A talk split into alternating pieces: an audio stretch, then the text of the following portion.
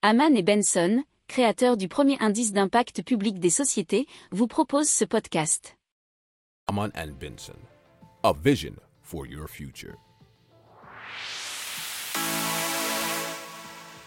Le journal des stratèges. Et on continue avec euh, Elion qui euh, nous parle d'une fusion et d'un carburant efficace euh, pour 2024. Alors euh, ça c'est un article qui nous vient de Cory Slate euh, et plus particulièrement donc en juillet 2021, Elion annonçait avoir réussi à atteindre 100 millions de degrés Celsius avec son prototype de réacteur de sixième génération nommé Trenta.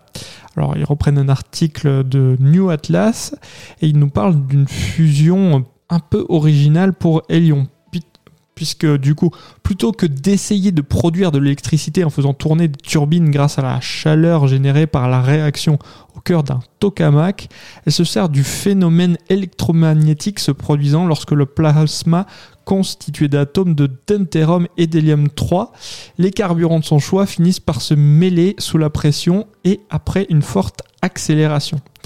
Alors cette production d'électricité, ce n'est tout de même pas le but d'Hélium, puisqu'en fracassant des atomes de deutérium, ce machine est surtout conçue pour produire en masse de l'hélium 3. Ça serait un carburant miraculeux dont, euh, expliqué par le suite, 15 à 20 tonnes suffiraient pour alimenter pour un an chaque foyer américain.